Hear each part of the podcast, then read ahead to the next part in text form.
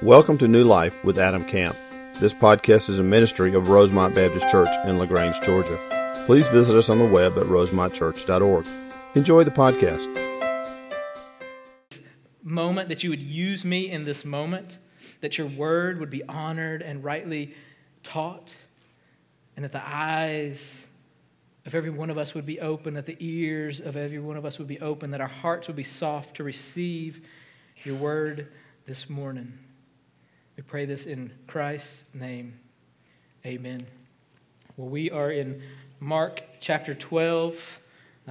If you didn't bring a Bible, there's some Bibles in the seats in front of you. You can find Mark chapter 12 on page 848. For those of you who may not know who I am, my name is Jeremy Phillips. I'm pastor for adult ministries here at Rosemont.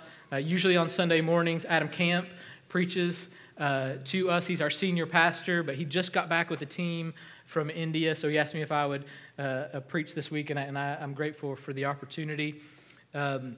We've been studying through the book of Mark for several months now, and Mark is classified as a gospel, and that word just means good news. And for us, it's good news because it tells us about the life of Jesus. It tells us how he's the promised Messiah who came and gave his life on a cross to pay the price for our sin and rose victoriously, defeating sin and death, that we might have eternal life through faith in him. So for us, it is great news. And so we've been celebrating this good news and studying through the book of Mark. And if you look at Mark, the first 10 chapters, chapters 1 through 10, give us this period of time of Jesus' ministry. It's about 3 years. And then when we come to chapter 11 through 16, the rest of the book slows down and focuses in on this journey he takes to the cross to give his life, and tells us about how he rose from the dead. So Mark is focusing our attention on this special moment. And so we come to chapter 11, and Jesus is ushered in triumphantly as the long-awaited Messiah. See, he's on his way to Jerusalem to celebrate Passover, and tens of thousands, if not millions of Jews made this journey, and they've heard about this Jesus, this one who calms the seas, who heals the sick, who has power, who's raised someone from the dead, and so they think, well, surely this is our long-awaited Messiah.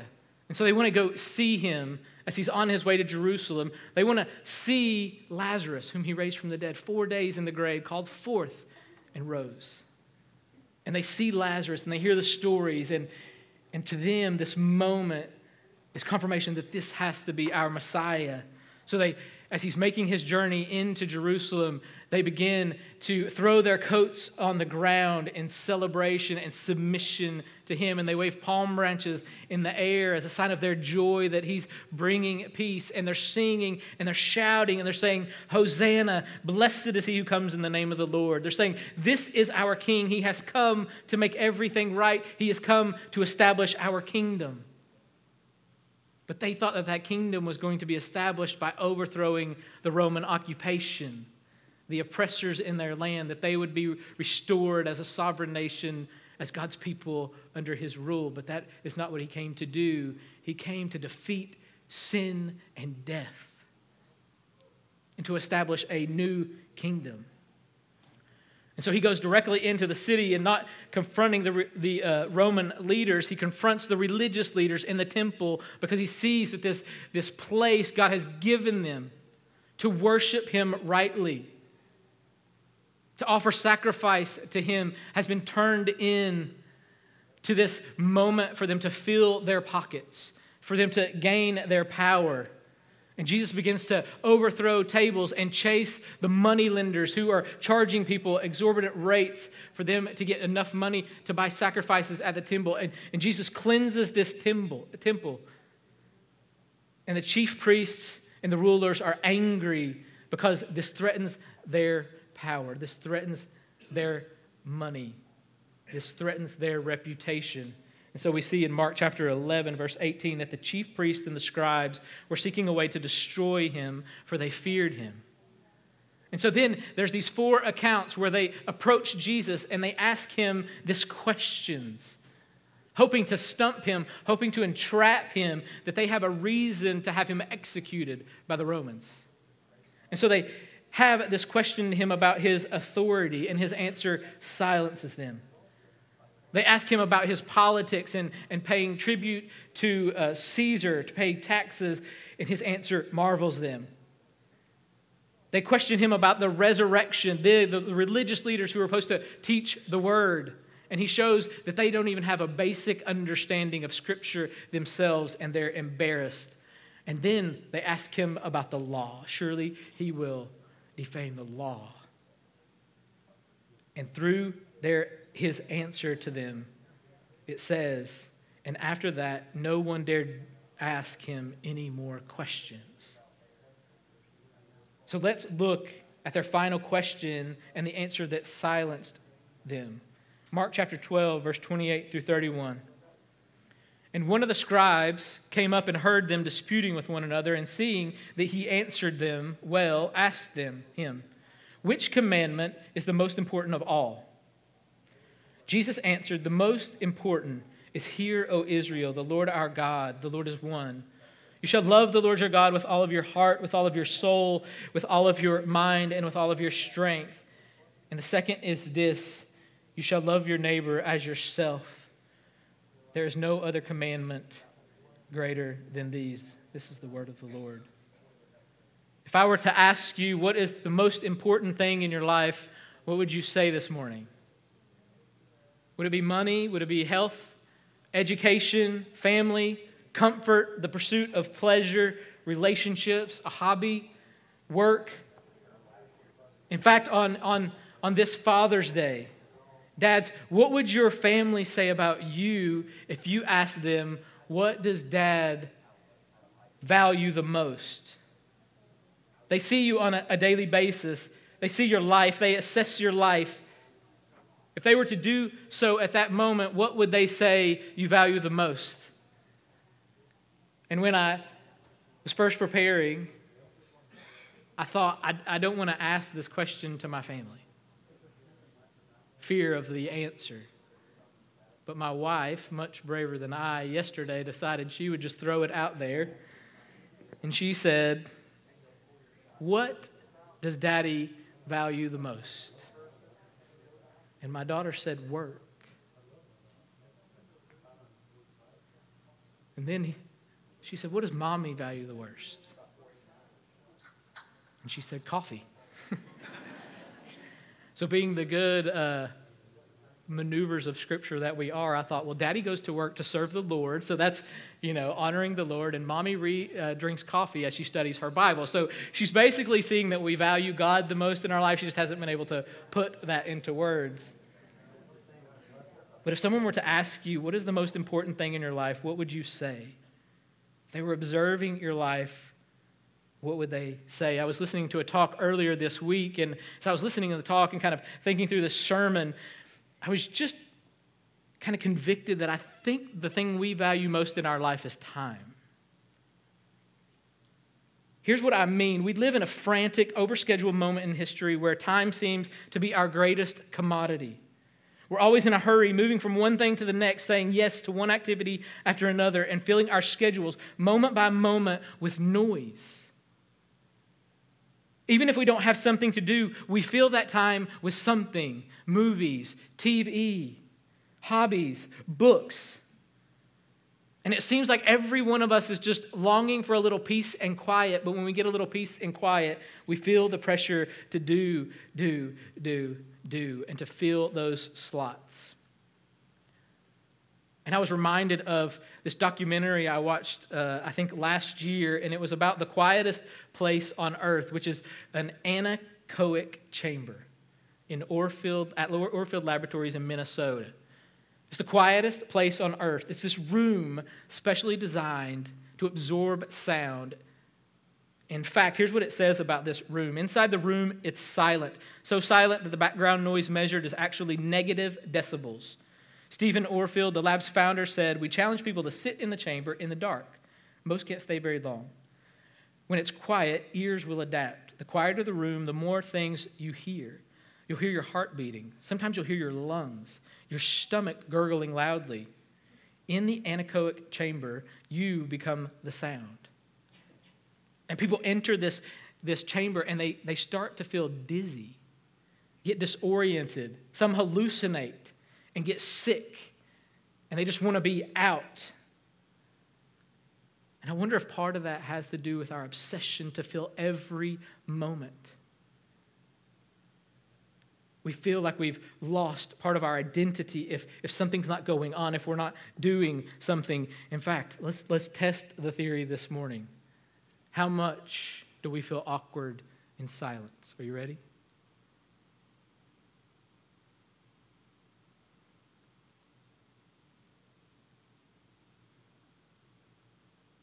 It's hard. You want to fill it with something, don't you? You think something needs to be said. Or let me ask it this way. If someone were to come up to you and say, "You don't look too busy, can you?" Would you take that offensively? Well, I'm busy. I've got plenty to do. What do you got to do?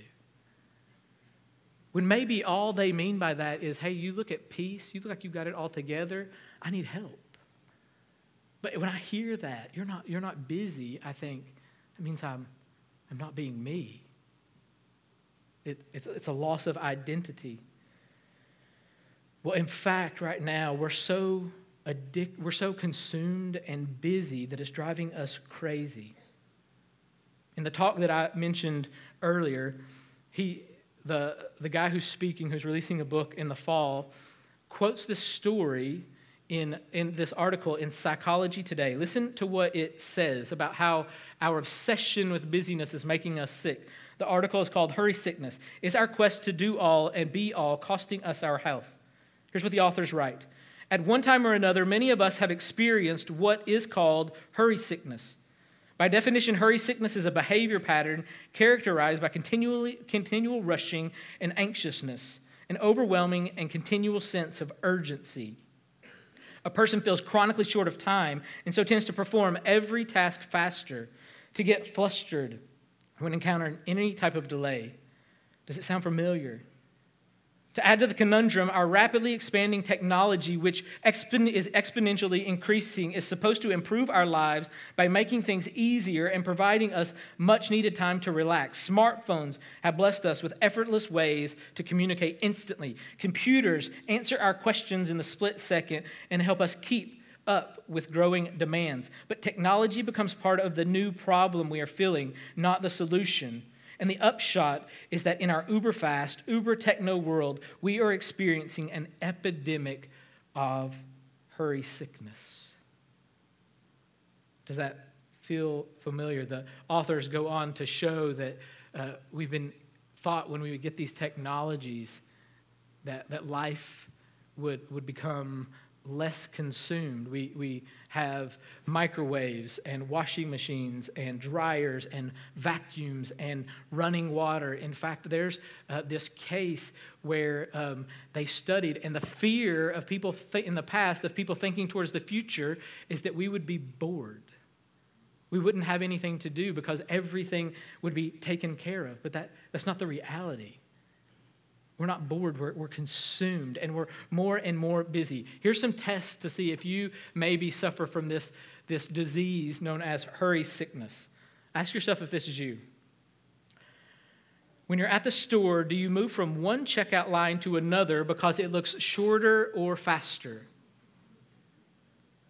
When you're driving in your car, do you start to count the cars in front of you and get in the lane that has the least cars or is going the fastest? You multitask to the point of forgetting one of the tasks.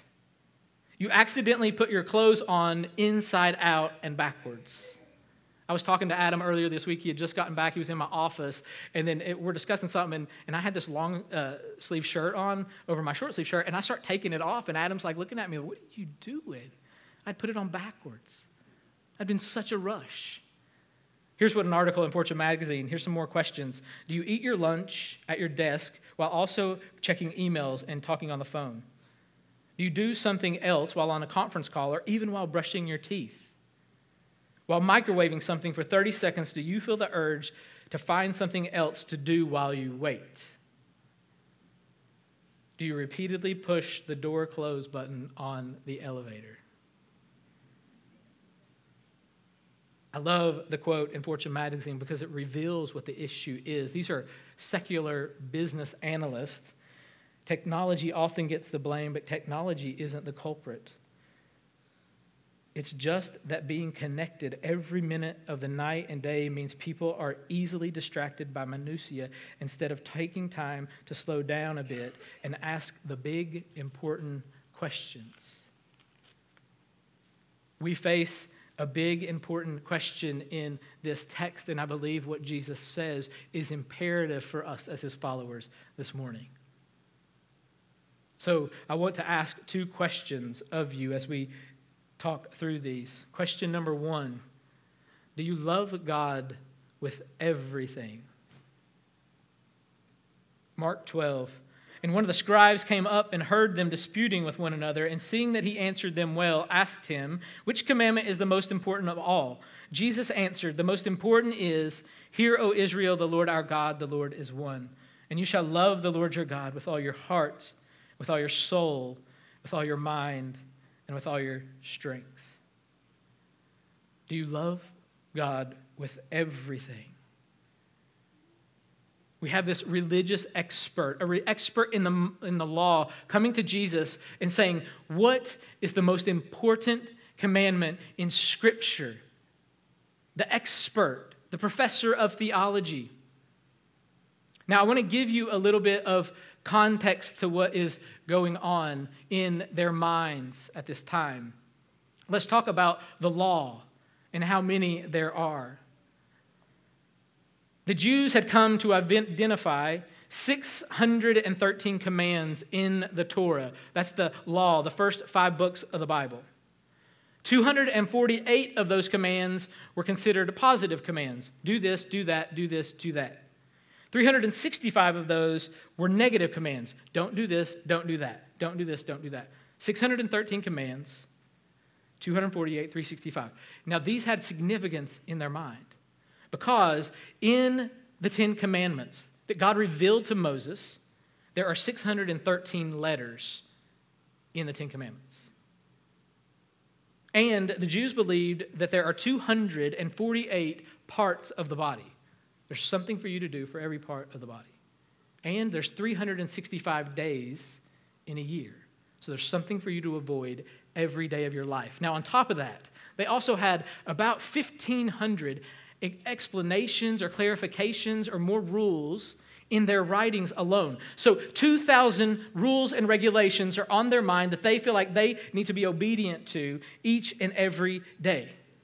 And they had this way of kind of maneuvering. There's no way you can obey that many laws. So how do we get by this? And they had these debates about light laws versus heavy laws. Which ones are somewhat optional and which ones are binding and necessary? Now, I kind of learned a lesson about this light and heavy laws when I first got married. Just after we had gotten married, we were celebrating. We were about to celebrate our first Valentine's Day together. And we were in ministry together, so we were busy. We were flat broke, so we didn't have enough money to go out and do something. So we had this conversation, Jamie and I, and we said, well, we don't need to do anything for Valentine's Day. Okay? In my head, light law, right? Not that essential, not important. We don't need to do anything. Well, I come home on Valentine's Day after being at work, and I look at my beautiful bride, and I say, Happy Valentine's Day, I love you. And she says, I love you too, and pulls out my favorite candy. And I panicked and said, I thought we said we weren't going to do anything. And I learned really quickly that doing something was more on the light side of the law, and actually was not on the light side of the law, but kind of trended towards the heavy part. And that didn't mean that I didn't need to get her something. It was an easy lesson for me to learn in that moment. And so these Jewish teachers and leaders would debate which are the light and which are the heavy. MacArthur says this about them. They began to take a kind of reductionist view of their religion. If we could just find a few key laws and keep them, we'll be okay, which is always the problem legalists have, right? If you're going to work your way in, You know you can't be perfect. You know you're a sinner. Your heart knows it. Your conscience knows it. Your mind knows it. Your wife knows it. Your kids know it. Your friends know it. The whole world knows it. So who are you fooling? So you've got to find maybe a few that you can keep, and that's going to be enough to satisfy God. And so if they were going to receive eternal life, they needed to know which laws were most important. And so the scribe asked Jesus, what is the most important command?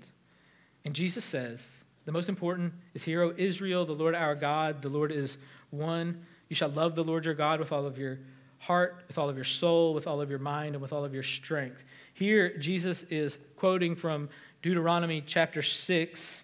If you would, please turn there, Deuteronomy chapter 6. If you're using one of the Pew Bibles, it's on page 151. And so Jesus quotes this scripture, which was that they were all well aware of, that the Jews were familiar with. In fact, they prayed it twice a day, every day, and it was called the Shema, which means to listen.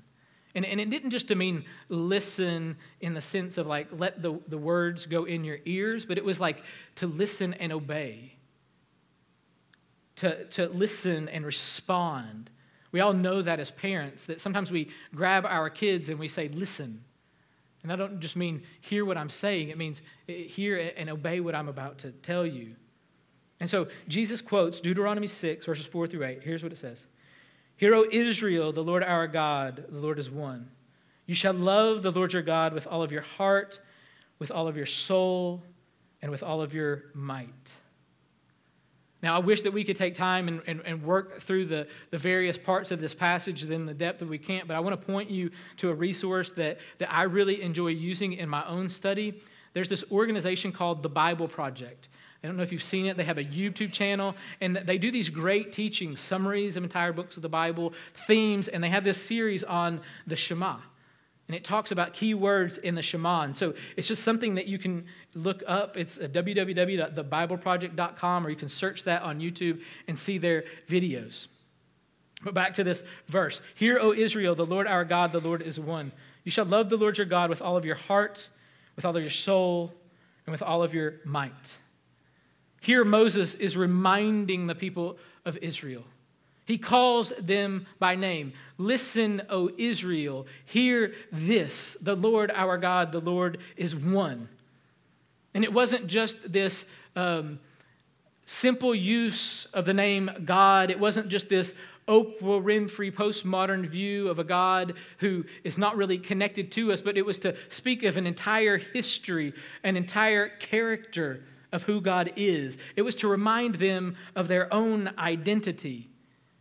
To remember, as he received in Exodus 3:5, when he calls Moses to deliver the people of Israel out of Egypt, or that he's going to deliver them. And Moses says, well, who am I supposed to say has sent me?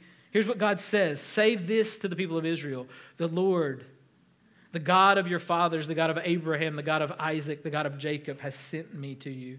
This is my name forever, and thus I am to be remembered throughout all generations. That capital Lord is to inform us that it's the use of the term Yahweh. And that's the same phrase, that's the same word used in Deuteronomy where it says, hear, O Israel, the Lord, Yahweh, the covenant name of God, the creator of heaven and earth, who had promised to send a redeemer to crush the head of Satan, who had promised to bless all the nations of the earth through the seed of Abraham, who had delivered them from captivity. And so let's remind ourselves this morning that we're not just called to worship this impersonal God, but we who have been redeemed, set free, who were exiled to sin and death, have been led by Christ into the promise of eternal life with him. We who in 1 Peter 2:9 says, we are a chosen race, a royal priesthood, a holy nation, a people for his own possession, that we may proclaim the excellencies of him who called us out of darkness and into his marvelous light. Once we were not a people, but now we are God's people. Once we had not received mercy, but now we have received mercy. We're a people. Think about what we saw in our announcements. We are no longer orphans. That picture of John and Kristen holding that baby, Hazel, is a picture of our adoption by Christ. We have been scooped up. And this name that we've been given, this identity we've been given, the name that that child would have is not just a name. It is an entire history of God's goodness and provision and people who loved. And our name is that Christ has loved us and redeemed us, and we have been adopted into the family of God as sons and daughters, heirs. So they are not just called, "Hear, O Israel," "Hear, O Rosemont," "Hear, church," "Hear, you follower of Christ, the Lord our God, the Lord is one." And we are to love this God with all of our heart, with all of our soul, with all of our might. We are to love Him, heart, soul, and might, with everything that we have, with our thoughts, with our words, with our actions, with our feelings, with our thinking, with our emotions. From the very depths of our being, it is to spring forth and propel us forward to Him with all the strength in our bodies and neurons in our brain, with a purpose to fix our affections on the covenant-keeping God who has redeemed us from the slavery of sin and death and made us alive to Christ. We are to love Him with everything that we have. But we're so fickle with the term love. We say, "I love God." Earlier this week, I said to my wife on our 9th anniversary, "I love you, honey." A couple of weeks ago, we were watching Survivor, something that we have kind of started to do, watching episodes here and now as a family. And I get wrapped up in the story, and like somebody made this play, this move, and somebody got voted out. And I jump to my feet, and I start to wave my hands to the TV, and I say, "I love this television show. I love it." We use that word so lightly sometimes. I love what Matt Chandler says. We have to define what love is. Love in our culture is a junk drawer word, because this week you said that you love your spouse, you love a good friend, and you love tacos. We don't know any other way to communicate the emotion of "I really, really, really like this." So it's, "Man, I love football. Man, I love my kids." So we need to define the term, and he goes on to say, love for God is delighting in Him and desiring to know and be with Him. It is turning towards Him. Are you turning towards Him? Are we turning towards Him? Are we delighting in Him? Are we seeking to know Him better? Because what we turn to in our lives shows what we value most.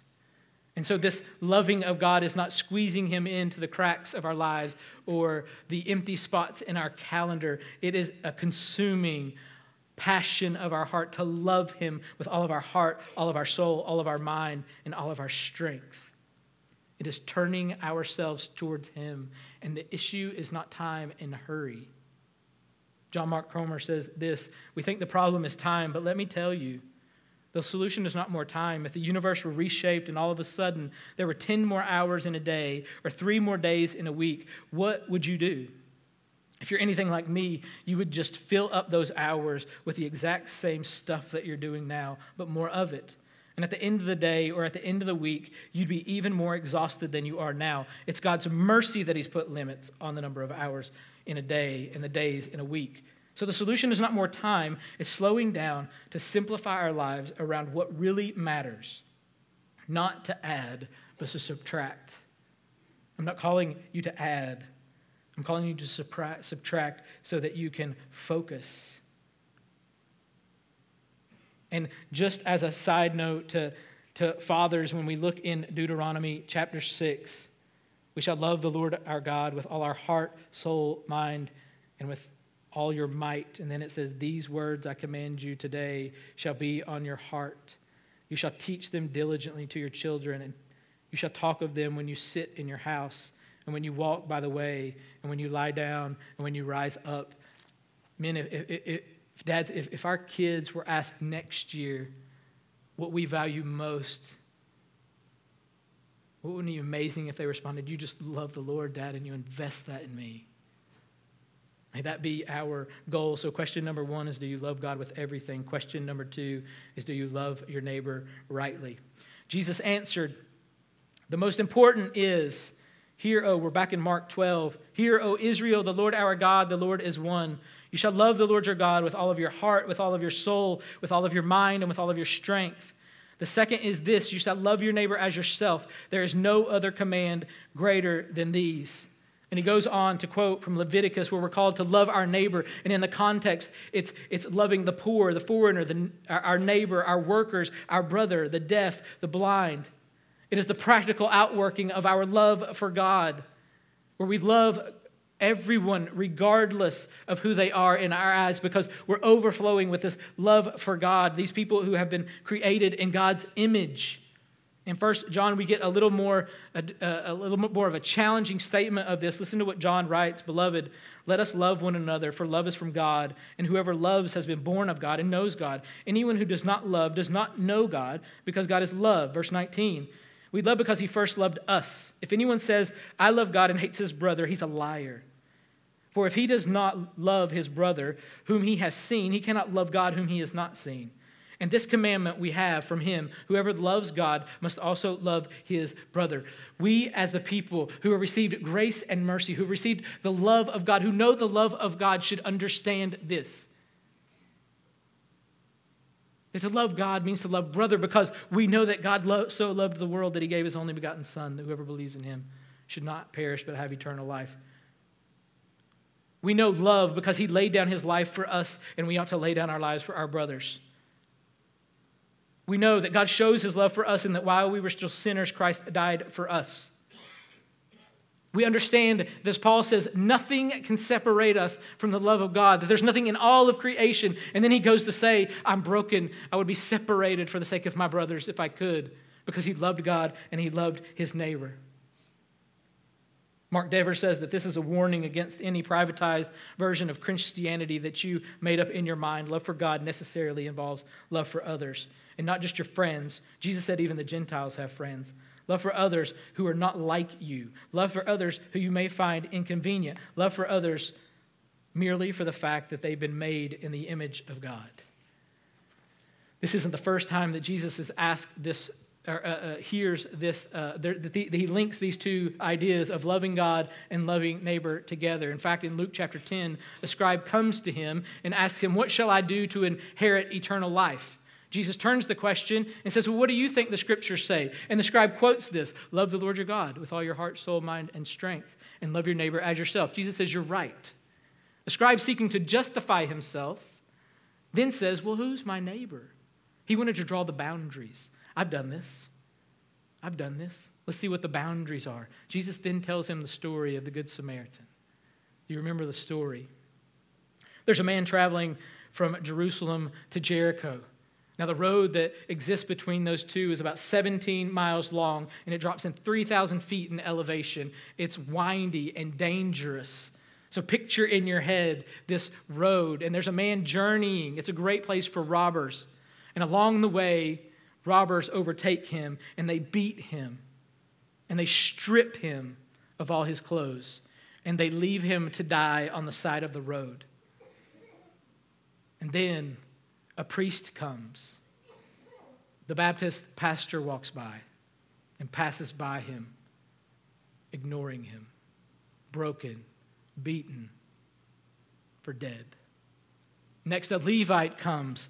That's the assistants to the priest. So that's the deacon, goes by him and never helps the man. But then a Samaritan comes. Now understand what was going on in their heads. They hated the Samaritans. Jews hated them. They were half-breeds who were unclean and untouchable, and who had defamed God of Israel by mixing with pagan religions. So when they hear the Samaritan, they think, here's the evil one. And then Jesus says, what does the Samaritan do?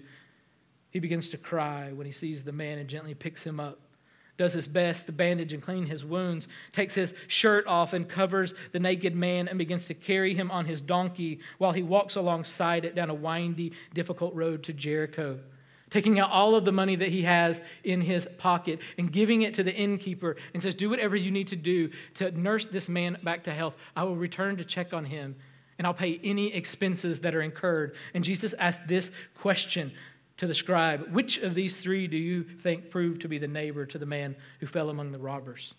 He said, the one who showed him mercy. And Jesus said, you go and do likewise. The point of this story is not for us to find a way to justify ourselves by helping strangers on the side of the road. The point of the story is that every one of us have been the priest and the Levite at some time where we decided who deserved our love. We made the value judgment when that's not our call. Our call is to love everyone, regardless of who they are, to love, because they have been created in the image of God. It was to let us know of our desperate need. It wasn't about 613 laws. Those laws were to reveal to us our need for Christ. We're to cry out in this story, in this moment, and say, we can't even keep two. We can't even love God, and we can't even love our neighbor as ourselves. We're guilty of the whole thing. But that's the point. That's the good news of the gospel. That is Romans 5:8. But God shows his love for us in that while we were still sinners, Christ died for us. Are we loving God with everything, and we loving our neighbor as ourselves? And I want to end with a story that I believe perfectly pictures this idea of loving our neighbor as ourself. It's the story of Philip Prasad. Philip Prasad was brought up in India as a Dalit. That is a man who was too impure, too polluted to have any rank or esteem to be considered worthy of being according to the traditional caste system. They considered them an untouchable. Between 160 and 200 million people are considered Dalits. That's almost as many people as are in America. In India's most populous state, there is a particular group of Dalits who the job of their women is to scrape up the excrement from the outdoor toilets with their hands, to put it in baskets that they've woven themselves, and then carry that on their head as the excrement drips down invariably. There's no surprise that they're treated as worthless, as outcasts. You can read stories about the way that they're treated by those of upper caste, and it's stories of rape and murder and beating and children being thrown into fires just because they are considered expendable. Well, there was a movement to Christ among them in the 19th century, but it seemed to have died out in 1947 when India gained its independence and the missionaries all left. That's where the story of Philip enters. Philip was a particularly destitute Dalit. Somehow he persuaded a local teacher to let him attend school. He was not allowed to come into the schoolroom and sit. He had to sit outside, literally on a pile of dung. But he did, and he listened, and he learned. An itinerant missionary learned of this boy, and he placed him in a boarding school. Eventually, Philip earned a scholarship to a Christian college, and then eventually he came to the United States to attend seminary, where he met his wife. He was ordained into the ministry in 1962. He continued to work in various occupations, but eventually ended up as the city manager for Fresno, California, and still an ardent Christian. He never forgot his situation, or the situation of his people in North India. Unable to forget them, Philip traveled back to India in December of 1983. And while visiting his sister, he rode his bicycle out to a village where a congregation once existed, and an old villager asked him who he was. And upon learning that Philip was a pastor, the man said, "Where have you been? Where have you been?" The word struck Philip's heart like an electric shock, and then, after a long pause, he replied, "I'm here now. It's Christmas Day. I would like to hold worship services with you." The villagers soon gathered around Philip, having grabbed their termite-ridden Bibles, which they had hidden in chests where they kept their most treasured possessions. With their hair slicked back and fresh clothes on their back and copper coins in their palms, they gathered and sang, remembering verses of songs and scripture they had been taught decades earlier. When worship was over, the old man led Philip to his hut, and there he dug up an earthen jar of coins, and he shoved them into Philip's hands, declaring sternly, You did not come. We did not know where you went. We tried to carry on without you for years. Here holds the offerings we have collected for these years. Now please take it." The event was an epiphany, and a mass movement began among this people. Several more bicycle trips to an ever more widening circle of villages and towns followed, and Philip found shocked him. Whole villages of these untouchables had refused government offers of affirmative action schemes that would have required them to renounce their Christian faith.